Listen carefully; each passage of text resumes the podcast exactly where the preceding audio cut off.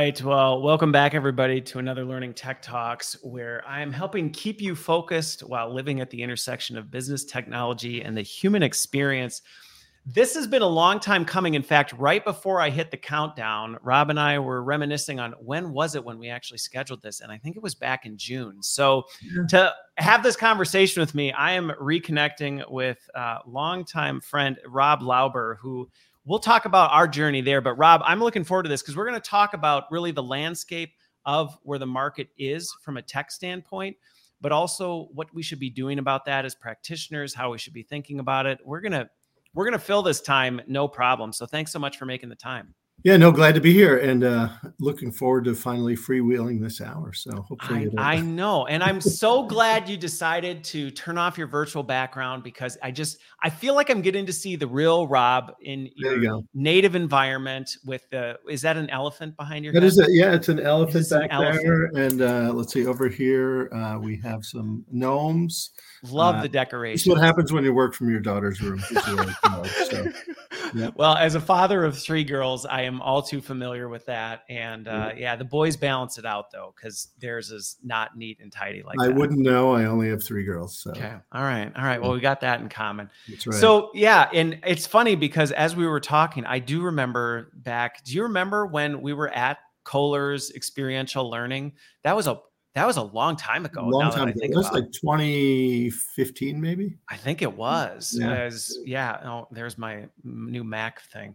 Um, yeah. So we were doing that, and at the time, you were still with Mc. Were you at McDonald's? Yeah, I just got. To, I just got to McDonald's. I was probably there for like. It was in the spring, so I'd probably been there like six or seven months. Okay. So, so, okay. Got, so well, and again, I guess I'm talking about this like, I mean, you are pretty well. I don't know many people in the industry where if you said Rob Lauber, people would be like, "Who's that?" But yeah. for those who don't, a little bit of background because you come from the practitioner side. So you're former well-known CLO. What's what's your backstory into the industry? Yeah, well, you know, um, it goes back about 30 something years now, actually. I was um, out of college, I worked for. I had no idea what I wanted to do when I grow up, like most people when they graduate. Like most people, yeah. Like my kids when they graduate from college. and so I, um, as I'm, I keep telling them, don't worry, I didn't figure it out till I was like 28. But I worked for a company called Dun and Bradstreet, and basically it was calling on small businesses and doing basically business credit reports. You know, okay. uh, the pay, how they pay, and how well they're financed, and that kind of stuff. So you're doing sales. You're doing like t- sales? Well, sort of, yeah, sort of sales. Like I had to convince people to give me their balance sheet without actually, you know. That's an easy ask. Hey, right? I know we yeah, just met, know, but can it, you show it, me your finances? Yeah, it makes the sale of a product look simple, but it was yeah. like, you know, what year were you born? Where did you hmm. go to college? You know, sort of because all those things are important to well not those things necessarily but like the age of the principals their background yeah. their experience in the business that they're in is all important for like banks and insurance companies when trying to issue credit to identify risk and so, uh, so we would have to go out and literally interview these people to do it. Sometimes over the phone, and sometimes uh, eventually I started doing it in person. And it was in Brooklyn, Queens, and Staten Island, New York. So you know, you'd walk in and you'd be like, "Hi, is uh, John Jones there?" And they'd be like, "Who wants to know?" You know that. Kind of so it was it was good. In true yeah. New York form. Yeah. yeah. can I get your balance sheet? Well, which one are you looking for? Yeah. Right? Yeah. The and, one that's on always, the books, the official. Yeah. It was like it was the one. one you use for taxes, really, because you know we don't want to yeah. go other places. I don't want to ask any questions. I don't really want to know. Just give me no. the one that you turn into the IRS. You know, and I was calling on places. You know. Um, uh, some really interesting places in New York. Uh, uh, like I was on the fringe of a lot of organized crime, so it was very interesting piece in terms of like certain people would start showing up across certain businesses on like their bank signature cards and things like that and you were like oh this is weird. And so um so i got really good at i got really good at so spotting you got your start in sales and on the fringes of organized crime. Rob well, i'm getting to know a new version well, of you that i'm actually getting i'm actually of. getting to my point of how i got into this because i started being able to really spot fraudulent businesses um, really easily. So people would start up or put a retail front on, and they would go down to. Now, that wasn't part of your sales pitch, was it? No. By no, the way, I've all. gotten really good at identifying fraudulent businesses. Yeah. Well, no, they. Well, actually, that's how I got into LND. But they started. they would go down to Fashion Avenue, New York, uh, you know, Seventh Avenue, and they'd go to these wholesale houses, and they'd go and they'd uh, apply for lines of credit with all of these different companies, and these companies would mostly ship them clothes. And clothes or whatever would come in the front door of the retail outlet and go out the back door on a truck and then the store would disappear overnight.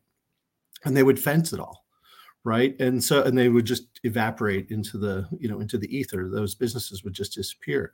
So i got really good at being able to spot them and identify them. I knew all the neighborhoods and that kind of stuff. And so um, i got some national recognition for it from where i was working and they were like hey we'd really like you to start teaching other people how you sort of spot. Oh, that's the connection to the learning yeah. education. And so, so suddenly I find myself doing stand-up training, teaching a seminar on, you know, how to spot these fraudulent businesses, what their patterns are like, you know, what I've experienced, what I see, how you can typically tell, what are the questions you should ask, those kind of things. And then that led into me actually teaching selling skills because a lot of this job was about okay. selling too. And I did stand-up training for about three years and we would uh, take new hires and we would fly them into a place in Georgia um, uh, outside of Atlanta in a conference center. We'd take new hires and we'd fly them in, and about 50% of them would turn over in the first 90 days, like most first level jobs. Yeah. yeah. And um, at one point, the president came down and he's like, okay, this is kind of crazy financially, doesn't make any sense. So we're going to close the, the center. And um, instead of laying all of you off, I'm going to give you like 120 days to come up with a business plan of how we should be training people and I want you to present it to me. This is like February. It's like I want you to present it to me in June, um, and you know we're going to close this at the end of the year. And if I don't, frankly, if I don't like your plan, you know, this is going back. Yeah, this is no. this is reminding me of like Gladiator. yeah, know, yeah. It's like, like if, I, if I don't like your plan, you 120 you know, days, put together your plan, and then I'm going to stand there with my thumb. Yeah, if I don't like your plan, you're, you're toast right? so and with the organized crime thing, I see this is really coming together in a nice yeah, story. Well, you know, yeah, it had nothing to do with that actually. But um, the uh, so the summary came. You know, we put together a crash course in instructional design. Really rethought about things. I got exposure to Mager and all this other stuff, and I found myself super passionate about it. And you know, needless to say, I, I stayed there. They paid for my master's. Uh, I, you know, suddenly I figured out what I wanted to do in life. Um, and I'm curious when you presented it. Just thinking about this because one of the things we connected on originally was just having a bit of a different flavor for how training works effectively from a business standpoint, and the yeah. difference between educating people and actually driving performance. So, what was it? Do you remember? Like, what was it that you said? I think we should do this differently that got the thumbs up? We said a couple things. Well, remember this is before the internet. Just yeah. Oh yeah. And so we said a couple of things, um, and it was we. There were like there were four of us actually okay. that worked on this, and and none of us had any background in instructional design, but we kind of took a common sense approach and said, okay, if we're running this like a business, we should be thinking about you know the financial practicalities right because okay. that's what that's what doesn't work right now so we need to think about what that is and then we need to think about like how do we it literally and this has stayed with me forever is how do we enable people to learn as, as opposed to teach people and so we moved okay. to a much more self-paced format as a result of it and um, had them you know shadow people to get reinforcement and depth and exercises and that kind of stuff okay. so we built basically this modular self-paced program that built you know from simple tasks to the most complex tasks uh, you know, I would call it like an early certification program. Yeah. Um, there were like, I think like 40 modules in it. And some of them took like, you know, 30 minutes and some of them took, you know, a couple days. And the idea was basically that by the time you got to the end, you knew how to do everything.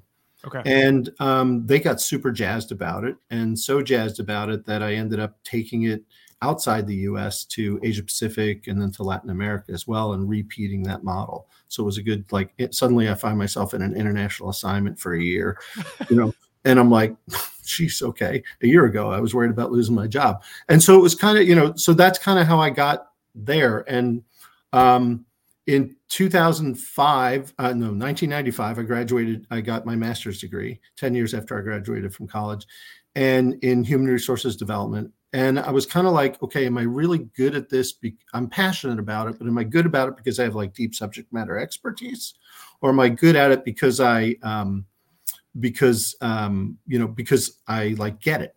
And so yeah. I wanted to really test myself, and so I went started looking for jobs, and I. So this was that, and again, I'm reflecting on this. This is because there's a lot of parallels to this that I'm seeing, but this is you'd hit that point in your journey where you're like, do I just really want to be a deep subject matter expert practitioner in the space, or is it something different? um, that maybe I still am in the same space, yet thinking about it in a different way. Yeah, and transferable, right? So right. it's job security. If you can do it across industries, if you understand how people learn, you can do it in any company. And so I kind of had that thinking, like, well, hmm, let's test this. On, you know, let's make myself a human experiment. Let's experiment and see what happens. Yeah. Right. Well, you know, I was single at the time, and you know, it was it was easy for me to experiment. So I found a job. I went to work at Coopers and Lybrand, and I was suddenly found myself in a room with tax associates, and um, we were teaching uh, tax associates how to become more consultative in working with clients. Okay and I knew nothing about taxes. I knew nothing about that world of professional services, and so, but but it was able to sort of facilitate an instructional design process that worked really yeah. well. That we created this uh, experiential program for people, and it was like three days long, and it was a case study uh, simulation basically, and and um, you know, and the capstone was they had to present to a, a group of partners. Okay um, and go from there. So it was actually a really interesting kind of uh, piece there. So that that was sort of my my journey into it. I'd say is how I got so started. So going back, and then, then the rest kind of fell in, in, place from there. Oh, it there must be a little bit of a delay. So I'm curious with this because so this would have been what late '90s, early 2000s. Yeah, late '90s. Okay. Okay. So around that time, and and again, I think this goes back to some of the things that I sometimes see happen in our industry where not necessarily in our industry, but I'll see this outside of our industry where there can be this belief that if you don't know the subject matter, there's no way you can possibly understand how that works. And my experience has been similar to yours, which is if you get it and you understand how the nuts and bolts of this work, you really can plop into any industry, any field. Like you can really do that well. Yeah. But at the time, did the track of leadership that you were did you see that as a pathway because I think chief learning officer is still a little bit of an ambiguous term that I think some companies are very familiar with other ones are like what's that like I don't even know what that is at yeah. that point did you see that as a pathway for you um no I wanted to do more so okay. um so I left Coopers and Lybrand and I went to Bell South first because I was getting married and we didn't want to live in New Jersey, blah blah blah, a bunch of personal reasons. but um, but I went to Bell South and their wireless business in Atlanta again, so another industry, um, and started doing management development work there. And um, I built a relationship with a person who was in charge of sales. Okay. And um, they had a person, a, a, great guy who was in charge of um, sales training there, but he had been around for a long, long time and was well liked in the organization, those kind of things. But the programs were very stale and they knew it and they, they didn't feel like they were getting value out of it. So they asked him to revise it. And um, he came back with a plan that largely looked the same as it was before. Um, and so she asked me to take a look at it and give me your thoughts. And so I came back and I said, well, here's like four or five things. I don't even remember, but you know, here's how I would approach this differently. And uh, like three weeks later, I was in charge of sales training. so, so, so, that was my ascent into leadership. Suddenly, I was okay. running. You know, suddenly I was running all of the, you know, all of the sales training, which was retail, B two B, indirect kind of stuff, and um, all the sales enablement, I guess would be called today, and uh, management and leadership development. Okay. So it was kind of okay. weird dichotomy there um, on that side. And then when Bell South spun off its wireless business into Cingular Wireless, I led the transition team that redefined what L&D needed to look like in the new organization. Okay. Um, built kind of a hub and spoke model for that, and then yep. um, they said, "Okay, great, run it." And suddenly, I was effectively the CLO in the organization. Okay. Okay, really so it wasn't the, necessarily really have that title till you know till 15 years later. Well, that's the thing. I think that title. I don't even know that it really existed. I mean, it, maybe it did in like the GEs of the world or something yeah. like that. But other than that, it really didn't exist. Um, yet the role still existed in terms of having that enterprise sure. oversight of oh yeah how employees are being developed. Yeah, I mean, my organization at Cingular Wireless was bigger than it was at McDonald's in terms of direct reports and actual um, actual control over budget spend. Okay. So um, it was just because McDonald's business model is franchise, so it's a little bit yeah. different. Yeah, right. And completely so, different model. Yeah, yeah, and so it was, um, you know, so that was a very different thing for me. Suddenly, I had 500 people under me, and I had a 80 million dollar budget that I was looking at, and you know, and I was I was honestly, I was drawing on my Coopers and Lybrand experience, yeah. Um, the professional services model that they had for L and D, um, and which was very hub and spoke. And I applied that into Cingular, and it went really well. So because each of the business units that I supported held the actual dollars in the budget, so the headcount technically were funded by them, but reported to me, and I reported into HR. Okay. But the but the CHRO largely, other than like some enterprise stuff and management and leadership development, really was not make didn't have any decision making authority over how I spent my money. Okay, it was, it was all the the. It was all business. It was all oh, business related. Yeah, and and people, you know, and uh, you know, many great conversations with the different head of sales there. Um, and I was like, look, if you don't think I'm being effective, the great news is you can fire me because it's basically a change of paper right? I mean, I'm just going to take my money and I'm going to leave. So it really drove like a service model orientation for our team, which was super um, productive and helped us stay focused on okay. like delivering for the business. So as you think about that, because and again, this won't be the whole focus of our conversation, but I do think you know I encounter a lot of folks from our industry who maybe have aspirations to grow up uh, into a more senior leader role in the learning function and I I think there are some key themes for the ones that do it really well, which you've hit on some of that, which is really that service to the business side of things, which I'm curious your take on this because where I do see this sometimes go south is and how you navigated this because service to the business can often be interpreted as order taking. So they yep. want a thing, I'm going to make sure that gets done, which my experience has been initially people might like that, but eventually it doesn't make you a strategic partner. So I'm curious how you navigated that because there is no shortage of business leaders. They will give you plenty of they will give you plenty of orders.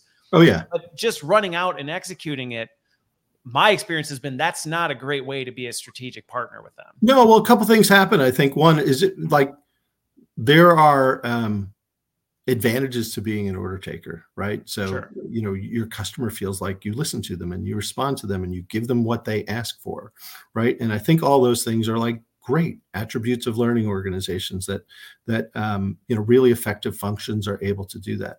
I think the tricky part of it is, um, you know, how do you define success for it, right? And uh, and uh, what I was always, you know, someone would be like, well, I want to do it the way we, you know, at AT&T back in the way before my time in the 70s had the, and most of the people I worked with were from AT&T had this, you know, Darth Vader program, they called it, right? Because, you know, Star Wars was in 76. Yeah. So, and that's where most of the senior executives have been trained and they, you know, we should bring that back. Um, and you know, and they'd be talking through it and and saying it, and be very easy to be an order taker from that perspective. And I'd be yep. like, okay, so how are we going to define success from a sales perspective?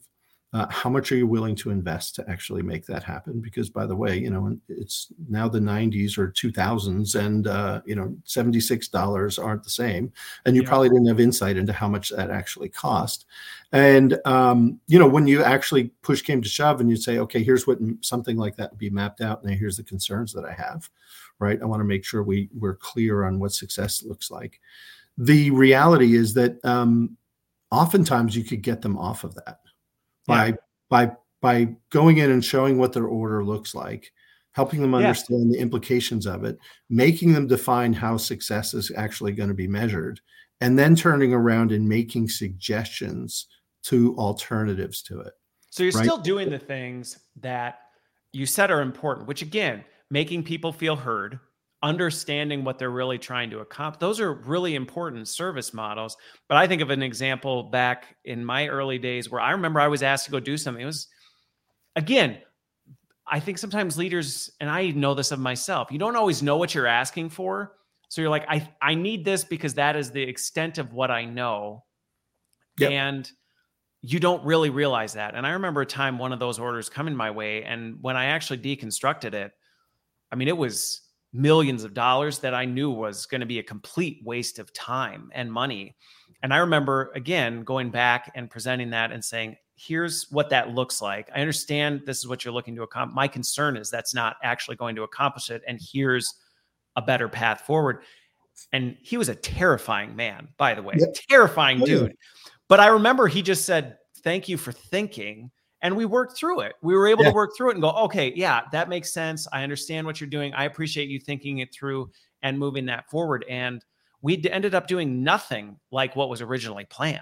Well, and my, I'm going to speculate right now that after that sort of event, the trust level in you oh, with him was huge through the roof, and now you were essentially empowered to go in and sit there and say, like, I think there's three other ways we should tackle this, or the question was more posed to you. Here's the business problem we're trying to go after.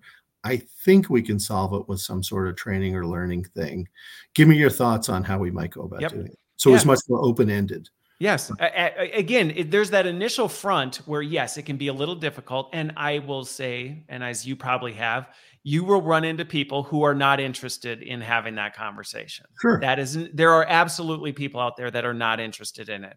Sure. But by and large, my experience has been once you do that, and you demonstrate it well that you listened, you thought critically about it. Yeah, the conversation changes after that. People aren't yeah. coming to you going, here's what I want. They're coming to you going, here's what I'm trying to do. I may have some ideas, but I actually want you to weigh in on that and tell me what you think.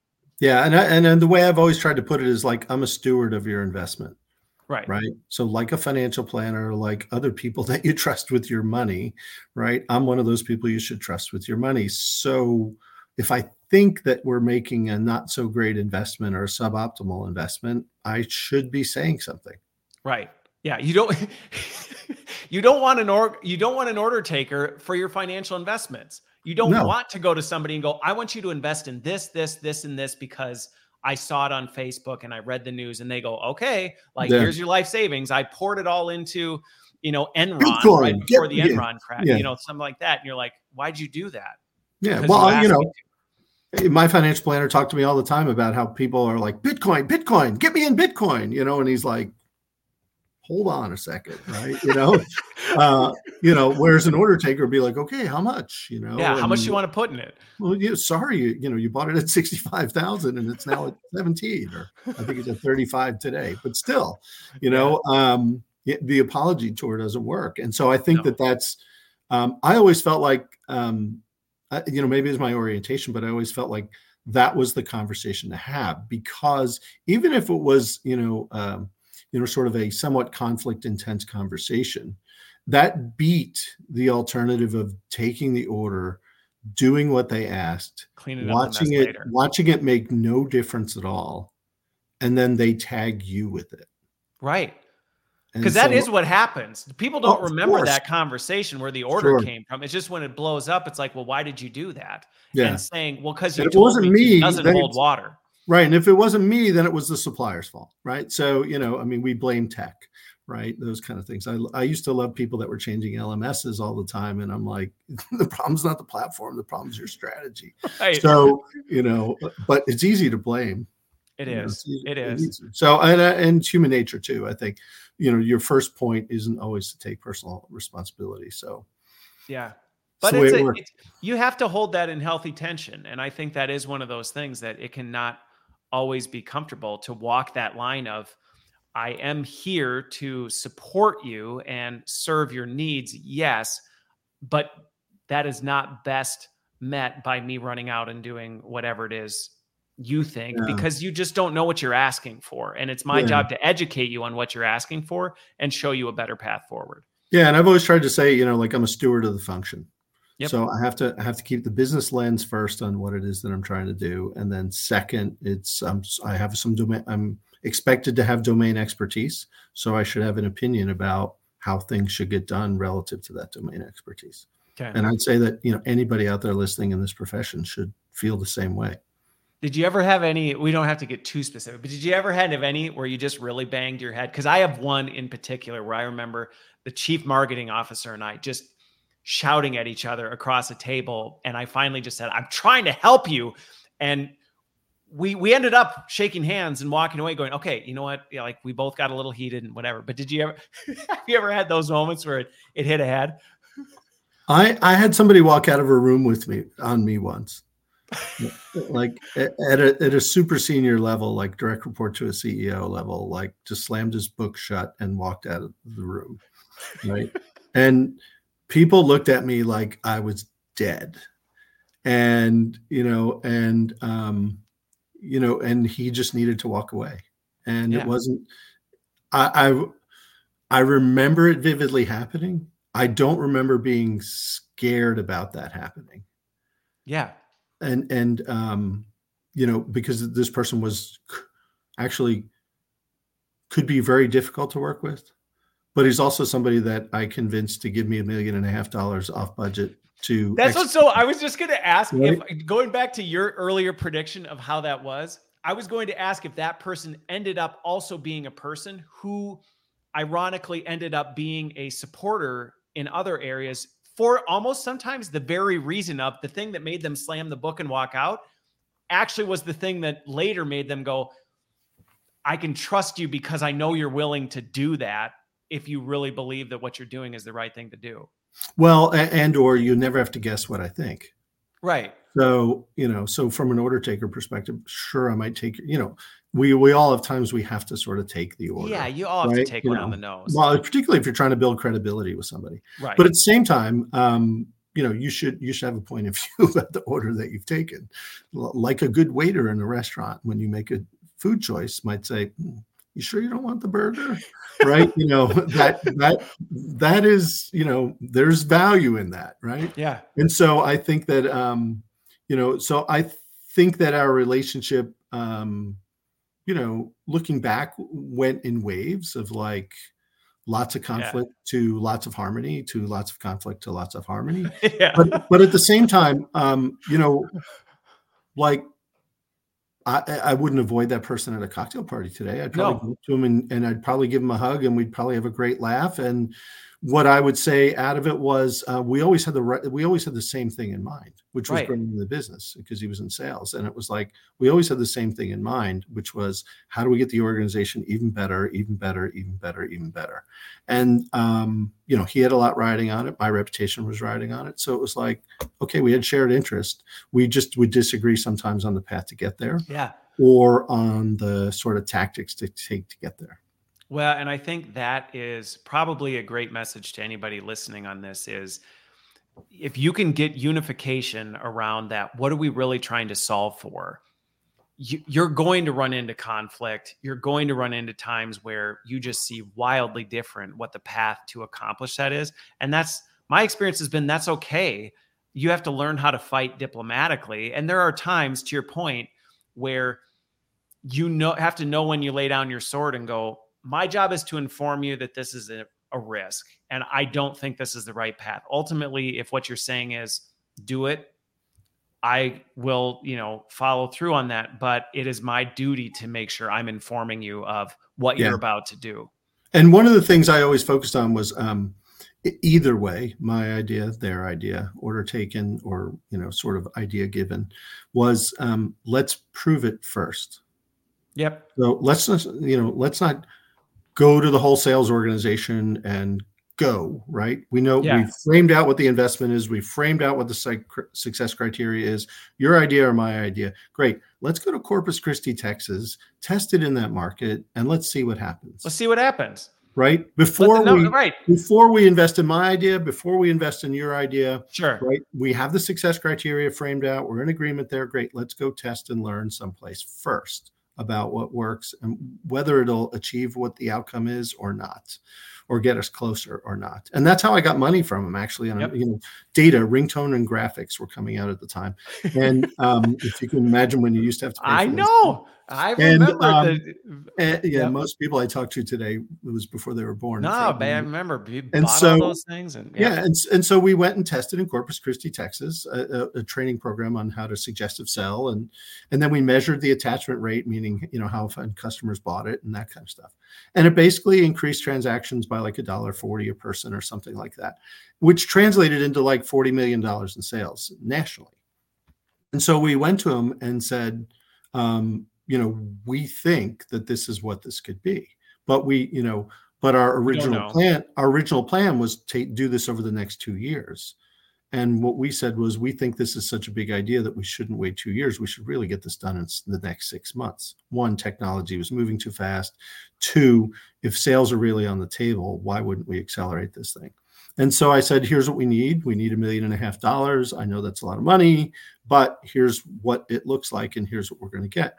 And he's like, well, let's just, if I assume you're off by a factor of 10, right, on the $40 million, which you're probably not, maybe you're off by a factor of five, would I put a million and a half dollars against $5 million in incremental sales? That would be a good return. That's a three times return. I would take yep. that all day. He's like, so go.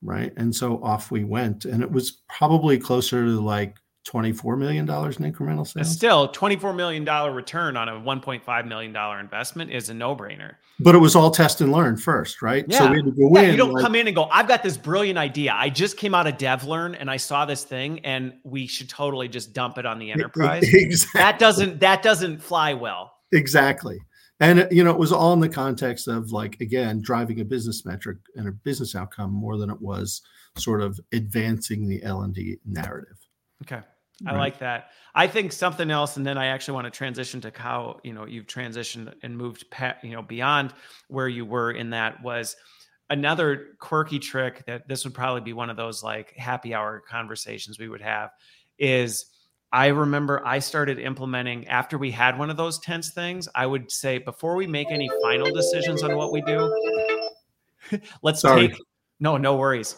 Let's take like 48 hours and just sit on it. Like, let's take 48 hours before we do anything. I'm not going to action against your idea or my idea. Let's take 48 hours on it.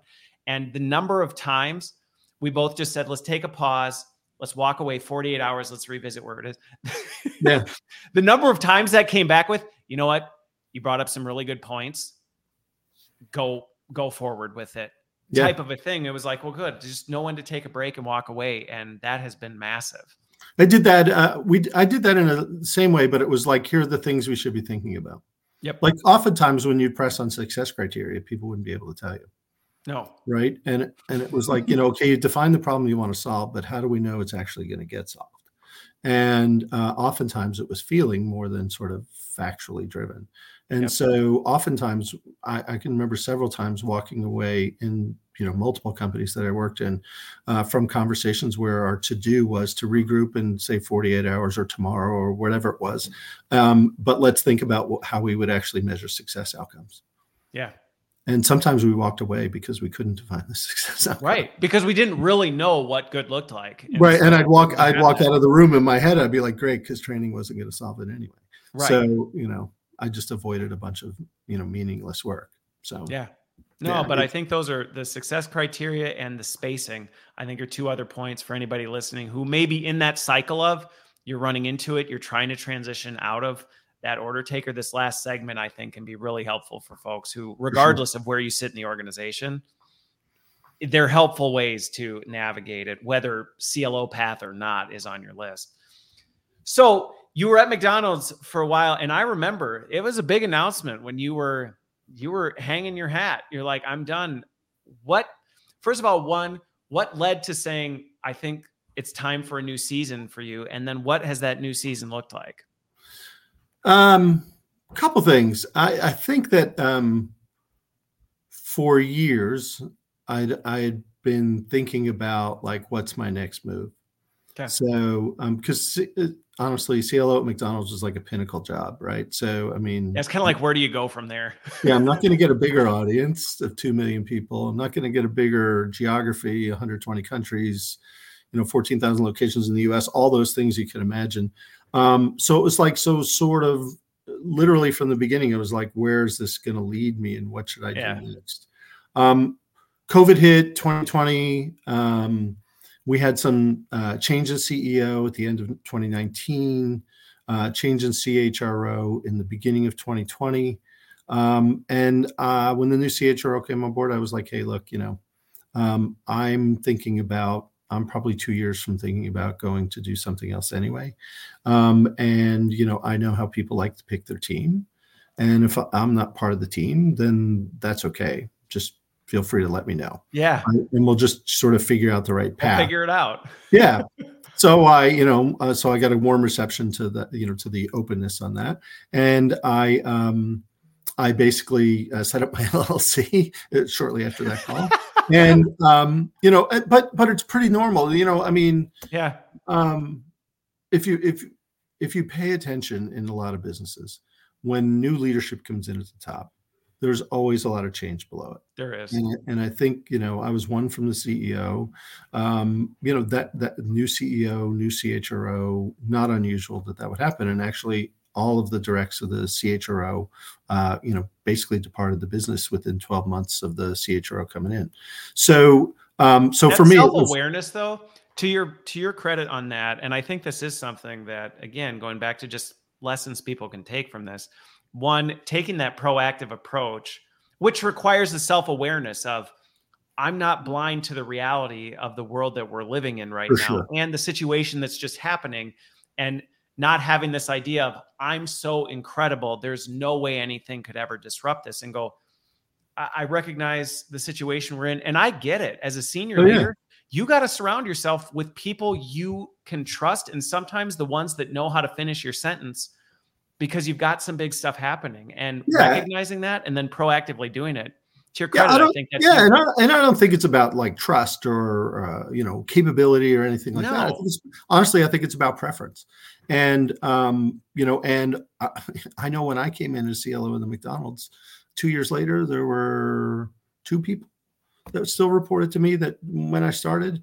and you know, but you know, five years later there was one person in the organization that was there when I started.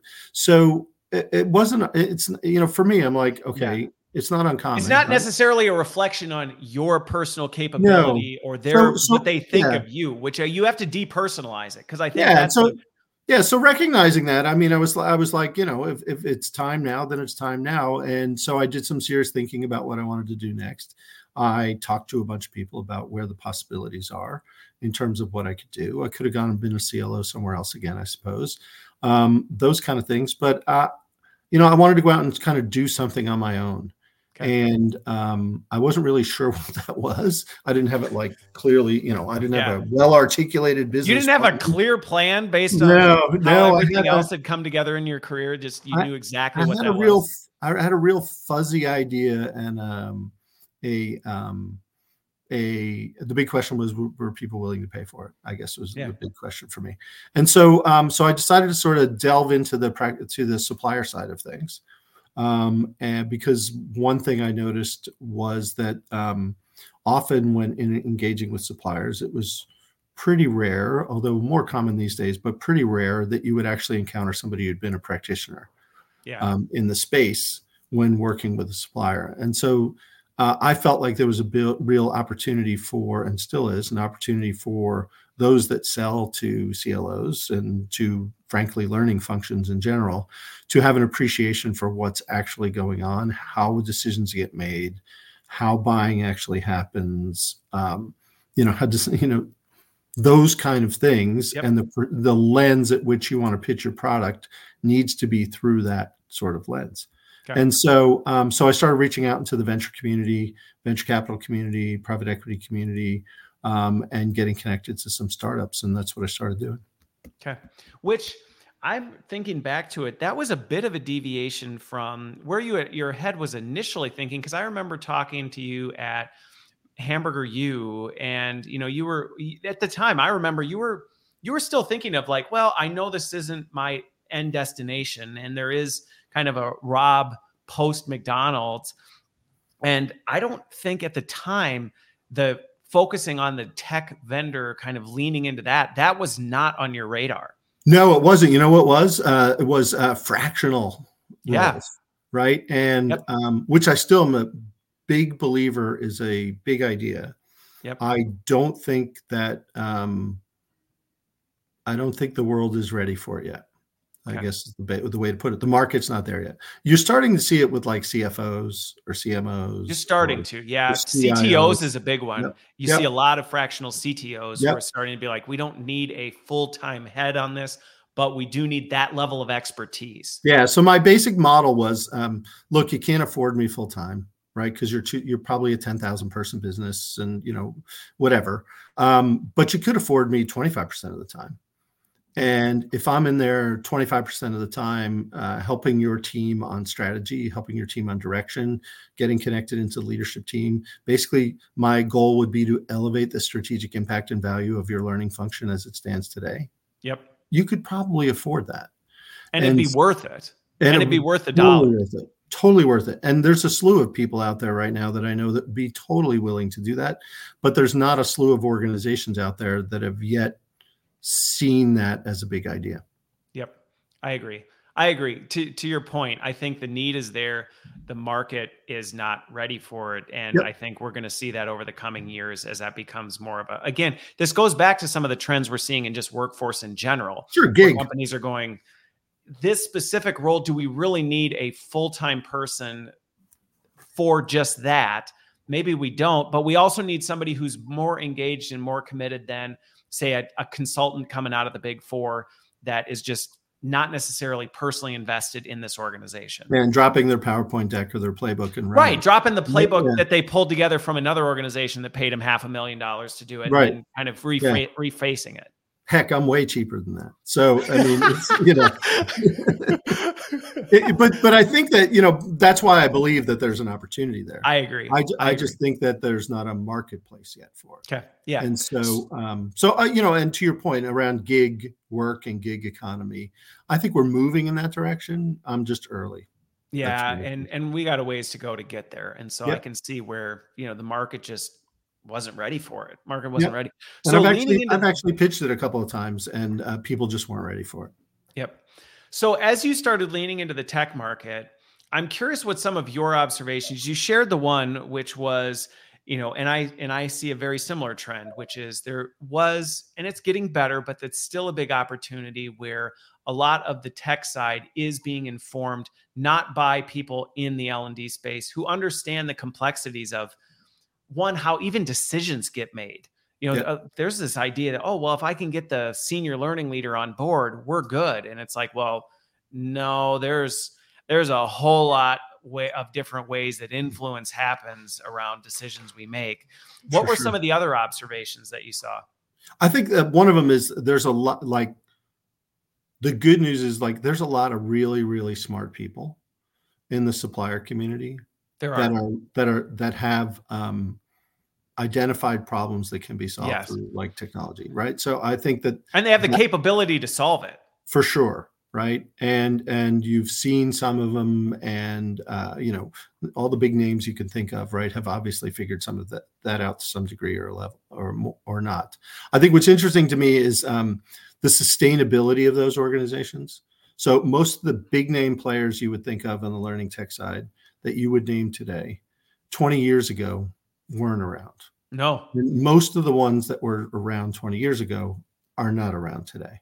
Yep. So I think that there's a sustainability issue in terms of like there seems to be a life cycle on some organizations that last five, six, seven years, and then they sort of wane pretty significantly, um, some more dramatically than others.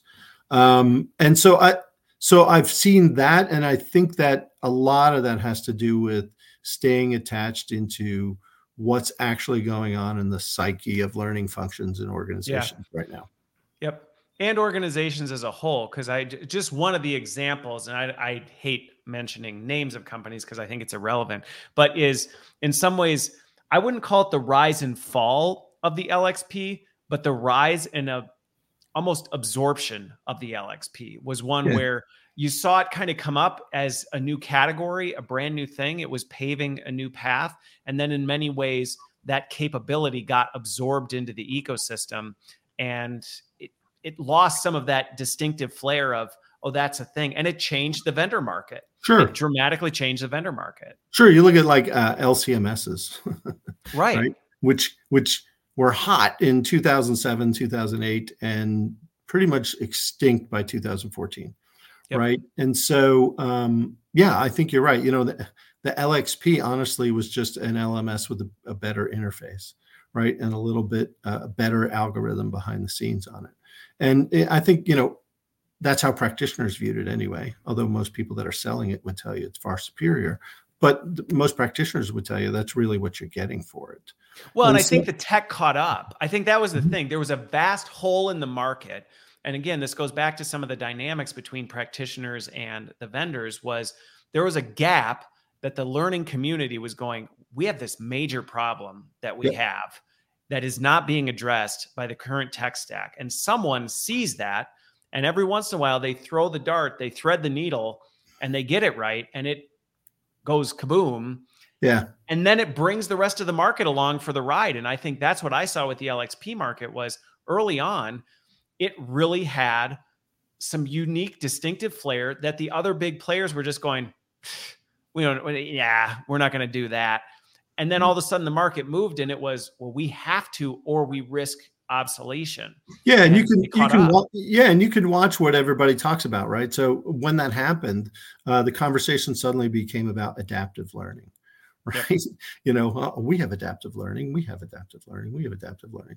Just like today, you know, yeah. One. Well, and personalization, I think, is still um, it's still there, still there, still a thread that's being pulled, still some nirvana. Um, interestingly it also means a lot of different things to a lot of different people because you can talk personalization and that could mean just about anything well sometimes i think the pursuit of uh, uh, figuring out what's in chris lind's head and serving him only what he needs to know is a bit of a fool's game in large scale organizations because yeah. it's a, it's a perpetual moving target well, and even going back to the challenges that we have, I think what we've seen with generative AI recently has given more hope for that. But again, what people often don't take into account is that's operating off a ton of data, which oftentimes you don't have that kind of data of what's going on in Christopher Lind's head. Where is he right now?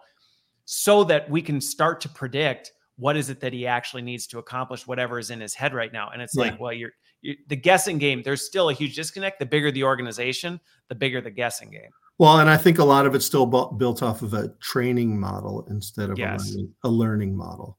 Yes. Right. And so, uh, um, you know, I, will go back to my comment early in the conversation about enabling people to learn.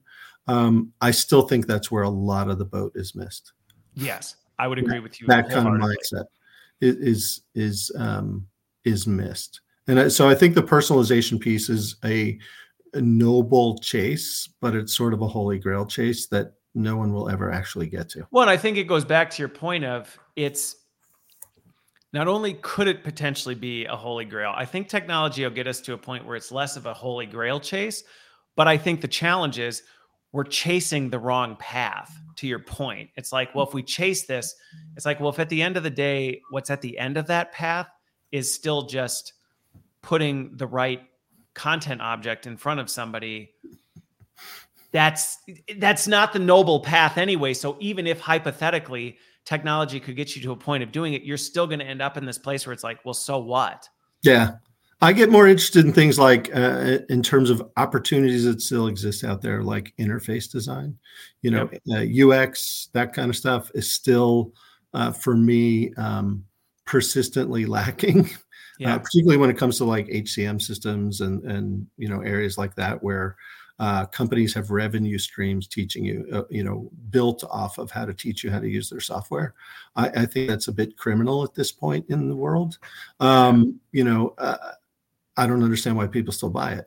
So, I, I, and you're talking about a consumer grade experience where it's like this, it should be consumer grade. And like the excuse that it's not. Yeah, like really, you know, do you know, do I have to? I'll, for my HCM, pick your name here why do I really have to go in and um, provide five days of training to administrators on how to set up an employee in the system? Right. I mean, stuff like that. I'm a bit of exaggeration there, but but not too far. Yes, exactly. I was going to say you're not that far from it. The truth. And, and oh, by the way, in our implementation services agreement, you're paying twelve hundred dollars a person for that.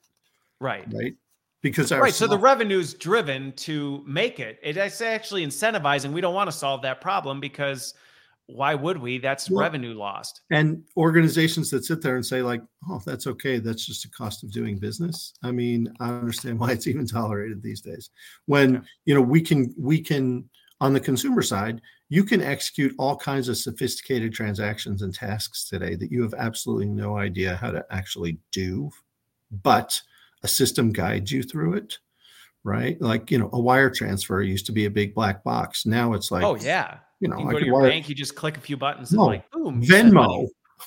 you know, Venmo, you can't get any easier, right? I yeah. mean, the hardest Text me your of, phone number and I'll send you. Yeah, right. The hardest part of Venmo is like, what's your phone number? Or oh, what's I don't know. I only have you in my yeah, contact list. exactly. Yeah, different problem. But but you see what I mean? It's like, yes. but why why isn't enterprise software getting there?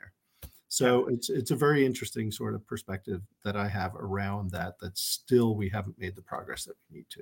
Which I think going back to it, it I'm curious your take on what contributes to that. Because to me, I see where the threat of, well, that's a revenue source. But to me, I see where you could add value in other ways and make up that revenue tenfold, whether it's gaining market share, whether it's other things where it's like, well, you find other ways where you can make money. And if it's a ace consumer experience, you, even the brand loyalty alone will cover that cost. Yeah, I think so. I you know, and I think it does. Uh, it's detrimental to brand loyalty, which just picking on HCM platforms again gives you know gives the opportunity for new entrants to rise and begin to take market share.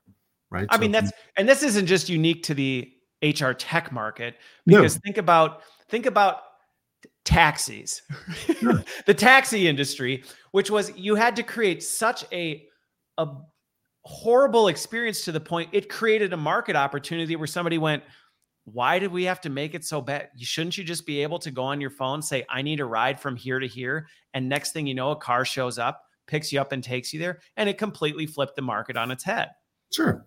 Yeah. Because they just made it simpler. Right. right? And human history says that people in general gravitate to whatever's easier. Yeah. Even back to the wheel or back to fire, right? That made things easier. So consequently, it got wide acceptance.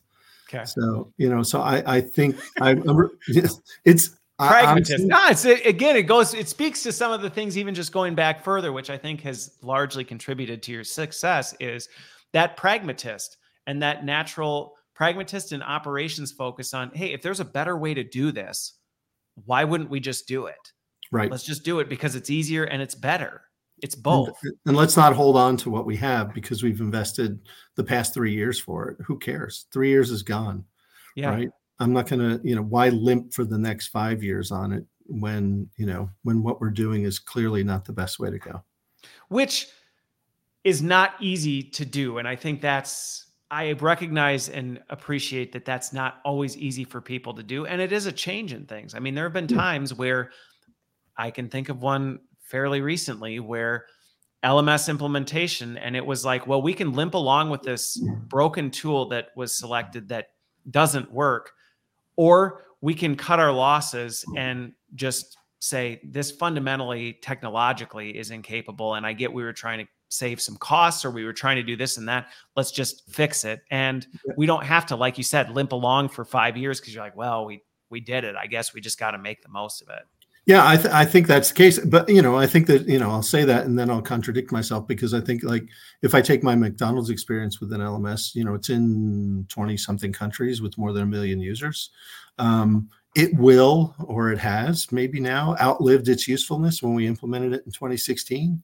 Right. right. So, eight years in on it, it's probably time to be thinking about what's next.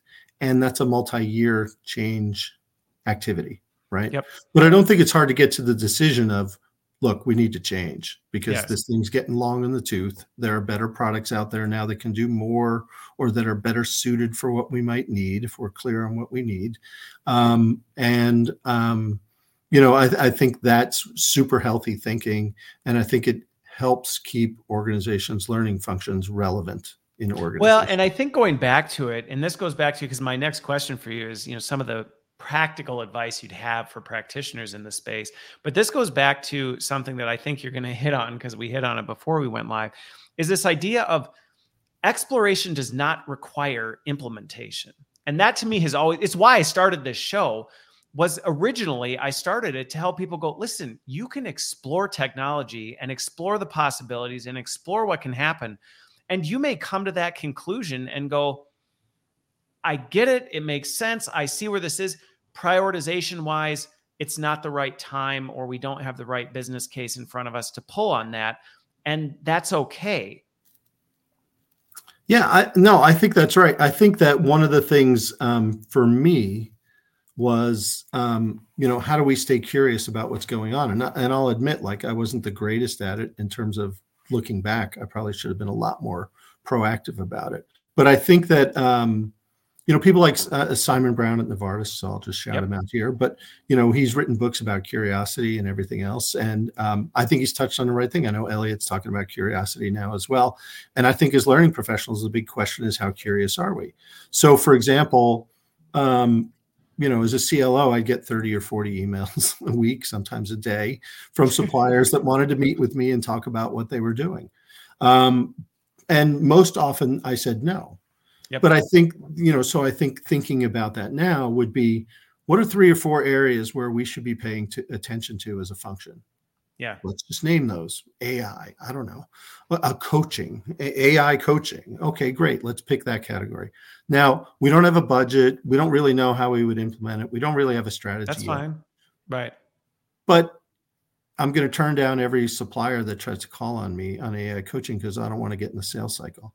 And I think if you're super transparent with those suppliers and say, look, I'm trying to learn. So show me what you have, right? Help educate me and if you do that with three or four of those suppliers that are out there in the space, I would bet you start to get a much better understanding of the strategy that you might need and or whether or not you really should be paying attention to it in your organization or not. Right. Or if it's the Bitcoin.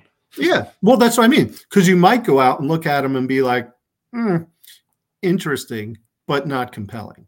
Yes. Right. And that's time well spent then because you're moving on to the next thing or that you know there's not a market yet for it right? Those kind of things. So i think as we're looking at particularly today where there's so much noise about ai and ai is going to change everything right? Uh, great. Go out and look at ai content generation tools.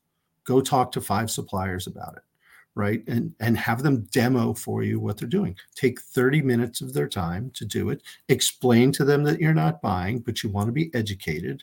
And 99% of them are going to be like great. Happy to show you right? And and i think that that is time well spent from a curiosity perspective and time well spent to you know sort of percolate the things in your yes. head about the conversations about ai and what your response in an organization is to it about where it might actually drive value or where it might not well because just because it can do something doesn't mean it's going to be adding value for you. Correct I mean, we had a big debate in McDonald's about virtual reality, and it was like, well, okay, you know, we're going to spend $14 million on headsets alone to deploy in the US for one course. Okay, that would be a record.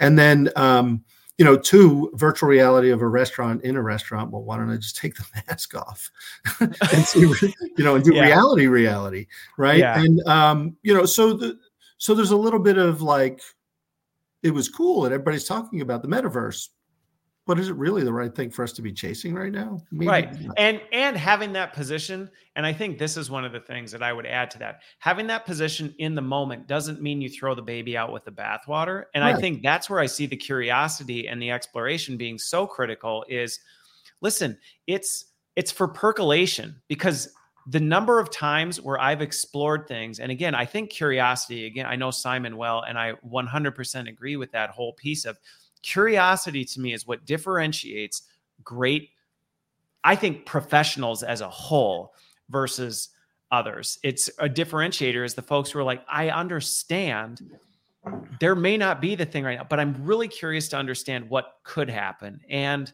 the number of times in my career where something has percolated for a long time and then the window of opportunity shows up and that's when you go but you have the ability to jump very quickly and move very fastly because you've built the relationships, yep. you know the players, you know the state of things. And so when somebody goes, I have no idea what to do about this, you can go, I do, and we can attack that real quick and prove it out. And maybe I'm wrong because yeah. we haven't done it, but we can at least experiment. And if I'm right, I've gotten some big blank checks in the past over the years for that kind of stuff. Agree 100%. And I think that that's sort of my advice would be like, uh, not necessarily take it to an experiment because experiments are great and pilots, no. you know, whatever are great. But I think that um, at least being curious and engaging the supplier community to tell them what you're up, to, what they're up to, and what they're working on.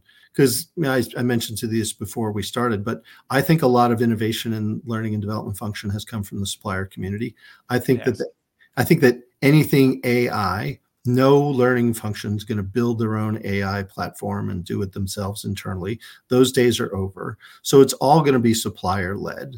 So, how are you engaging out in the supplier community to even understand what's on the horizon, what's being talked about, what's being contemplated from a product perspective, to know whether or not you're on the cusp or whether you're going to, you know, whether you're going to be an early adopter or whether you're going to be a laggard on it.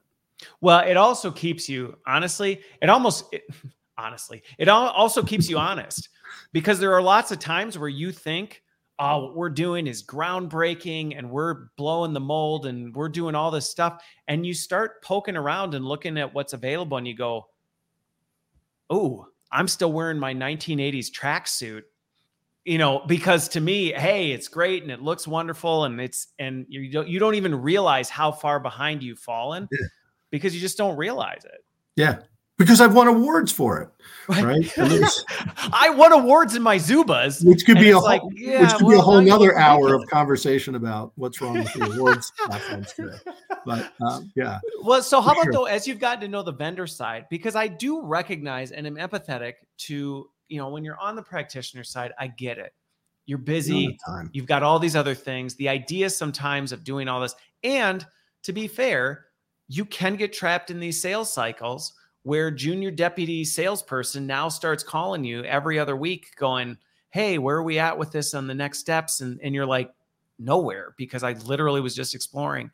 Anything for the vendors that i know you talk to a lot of them that you've seen help them navigate that well because to me i use this analogy a lot with it. It's like a middle school dance where you yeah. got the boys and the girls on opposite sides of the gym, both looking at each other. They'd all benefit and enjoy it if they got out on the dance floor, but yeah. kind of knowing where to start sometimes is awkward. The cotillion, right? I think that the um the best way for the, is for the practitioner side to set the, the realistic expectations. Expectation, right? Look, I'm not looking to buy. This is about me learning, right? This is about us, my team, even understanding better what's out there right? We're interested in what you're doing because we're curious about it, not because we think we want to buy it, right? That's not our, our point of this call. So I'd literally like, so what I don't want is like, you know, bumping it to the top of my inbox emails, start pinging my yeah. thing. Just be direct, be honest. Yeah, right. And say what you don't want. And, eh, you know, any junior sales rep is going to get that right? They're all going in their CRM system and saying, you know, uh, Rob Lauber's company, XLO, that's not a lead, right? Because I had that conversation with them about, I'm curious, I'm not buying, I'm curious. So um, I think just say, you know having that ex- setting that expectation with people is super important. I think that the supplier community is very open to that yeah. because they don't get. That's been my experience. Eh, well, because they're dying for platforms to educate people on what they're doing because they think they're leading the way. And so has that been has that been an interesting exercise on as you talk to vendors about that about understanding the buying cycle for practitioners because that is I can see if you're coming from something else, another industry where you have a conversation, you're talking to people who are, you know, it's a very transactional type thing versus recognizing this is relational in nature and yep. that cycle may be long. Is that is that an area of opportunity? Yeah, I think the biggest opportunity that um, where I spend a lot of time with, with particularly with founders, is in the buying model, like the sales model. So, yeah. um, so uh, I'll just pick a company. Uh, I'm talking to Marriott. You know, I'll have this conversation, and I'll be like, "Well, I'm talking to Marriott," and I'll be like, "Okay, great." So, and they're like, "Well, you know, they have 300,000 people," and it's like, "Okay, but." there's no way they're going to sit there and say, "Don't do your financial planning on that." yeah, they're going to say, "I'll take it for all three hundred thousand out of the gate." It doesn't work that way, yeah. right? And, and, you know they're going to take it for forty people, and you know prove you out before it goes anywhere. Then it might go to two hundred people, and maybe seven years from now you're at three hundred thousand people in their organization.